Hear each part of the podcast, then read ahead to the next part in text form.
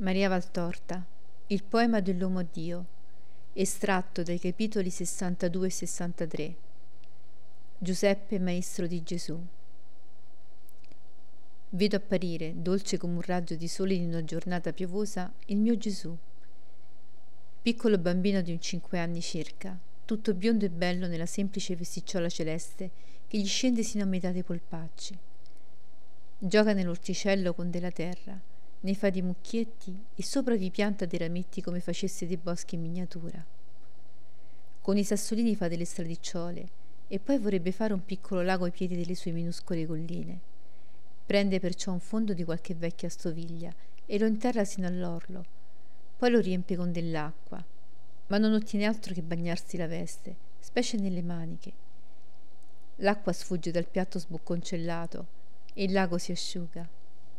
Giuseppe appare sulla porta e zitto zitto sta a guardare per qualche tempo il lavoro del bambino e sorride. Infatti è spettacolo che fa sorridere di gioia. Poi per impedire che Gesù si bagni di più lo chiama. Gesù si volge sorridendo e vedendo Giuseppe corre a lui con le braccine tese. Gesù spiega il suo lavoro e il suo gioco e le difficoltà incontrate nell'eseguirlo.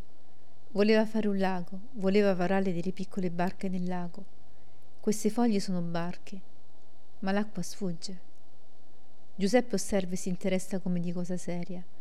Poi propone di fare lui domani un piccolo lago, non con il piatto sbocconcellato, ma con una piccola vasca di legno ben struccata, sulla quale Gesù avrebbe potuto varare delle vere barchette di legno che Giuseppe gli avrebbe insegnato a fare. Proprio ora gli portava di piccoli attrezzi di lavoro adatti a lui perché potesse imparare senza fatica ad usarli. Così ti aiuterò, dice Gesù con un sorriso. Così mi aiuterai e diventerai un bravo falegname. Vieni a vederli.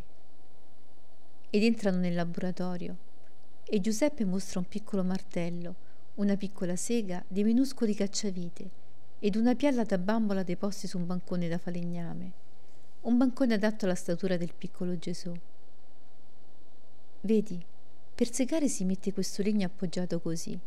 Si prende la sega così e facendo attenzione di non andare contro le dita si sega. Prova, prova. E la lezione comincia e Gesù, divenendo rosso nello sforzo e stringendo le labbra, con attenzione sega e poi liscia la piccola asse con la pialla e anche se alquanto storta gli pare bella. Giuseppe lo loda e lo insegna a lavorare con pazienza e amore. Torna Maria che certo era fuori casa e si affaccia all'uscio e guarda. I due non la vedono perché hanno le spalle voltate. La mamma sorride nel vedere lo zero con cui Gesù lavora di pialla e l'affetto con cui Giuseppe lo ammaestra. Ma Gesù deve sentire quel sorriso. Si volge, vede la mamma e corre a lei con la sua sticciola semipiallata e gliela mostra. Maria ammira e si curva a baciare Gesù. Gli ravviva i riccioli scomposti, gli asciuga il sudore sul viso accaldato e ascolta con affetto Gesù che le promette di farle uno sgabelletto per stare più comoda quando lavora. Giuseppe, ritto al minuscolo banco, con la mano sul fianco, guarda e sorride. Dice Gesù.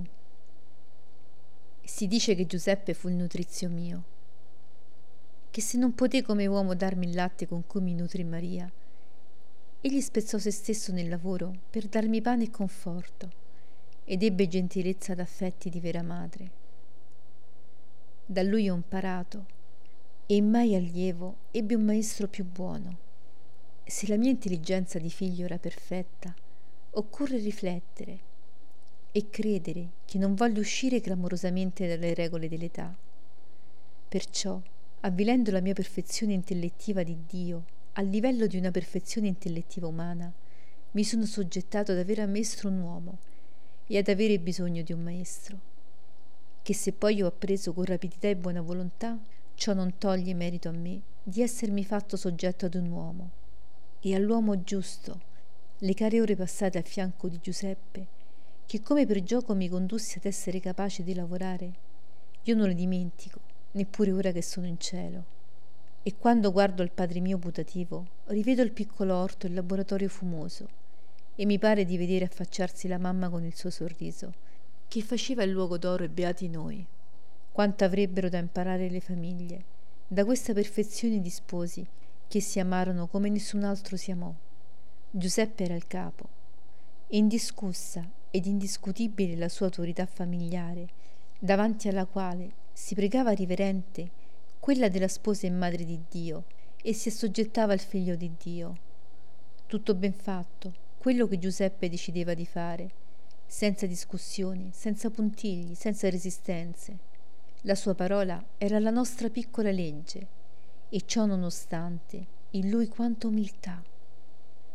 Mai un abuso di potere, mai un volere contro ragione solo perché era il capo.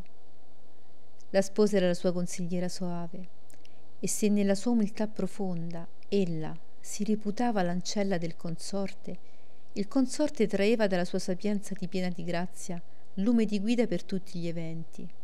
Ed io, crescendo come fiore protetto da due alberi gagliardi, fra questi due muri che si intrecciavano su di me per proteggermi ed amarmi.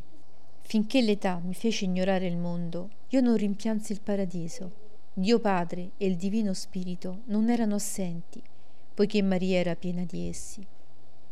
E gli angeli vi avevano dimora, poiché nulla si allontanava da quella casa e uno, potrei dire, aveva preso carne era Giuseppe. Anima angelica, liberata dal peso della carne e solo occupata a servire Dio e la sua causa e ad amarlo come lo amano i serafini. Lo sguardo di Giuseppe, placido e puro, come quello di una stella ignara delle concupiscenze terrene, era il nostro riposo, la nostra forza. Molti credono che io non abbia umanamente sofferto quando la morte spense quello sguardo di santo.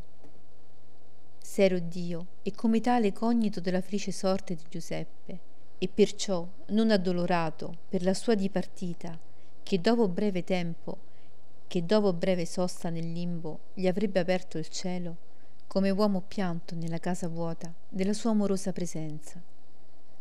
Ho pianto sull'amico estinto, e non avrei dovuto piangere su questo mio santo sul cui petto avevo dormito piccino e dal quale avevo per tanti anni avuto amore? Faccio infine osservare ai genitori come senza aiuto di erudizione pedagogica Giuseppe seppe fare di me un bravo operaio. Giunto appena all'età in cui avessi potuto maneggiare gli arnesi senza lasciarmi poltrire nell'ozio, mi avviò al lavoro e del mio amore per Maria si fece l'ausilio primo per spronarmi al lavoro fare gli oggetti utili alla mamma. Ecco, così che si inculcava il dovuto rispetto verso la mamma che ogni figlio dovrebbe avere. E su questa rispettosa amorosa leva si appoggiava l'insegnamento per il futuro falegname. Dove sono ora le famiglie in cui ai piccoli si faccia amare il lavoro come mezzo di far cosa gradita ai genitori? I figli ora sono i despoti della casa crescono duri, indifferenti, villani verso i genitori. Li reputano servi loro, schiavi loro, non li amano e ne sono poco amati. Perché mentre fate dei figli dei prepotenti bizzosi, vi staccate da essi con un assentismo vergognoso? Di tutti sono i figli, meno che i vostri, o genitori del XX secolo. Sono della nutrice, dell'istitutrice, del collegio se siete ricchi. Sono dei compagni della strada, delle scuole, se siete poveri, ma non vostri. Voi mamme li generate e basta. Voi padri fate lo stesso, ma un figlio non è solo carne, è mente, è cuore, è spirito. Credete pure che nessuno più di un padre e di una madre hanno il dovere e il diritto di formare questa mente, questo cuore, questo spirito. La famiglia c'è e ci deve essere. Non vi è teoria o progresso che valga a distruggere questa verità senza provocare rovina. Da un istituto familiare sgretolato non possono che venire futuri uomini e future donne sempre più depravati e cagioni di sempre più grandi rovine.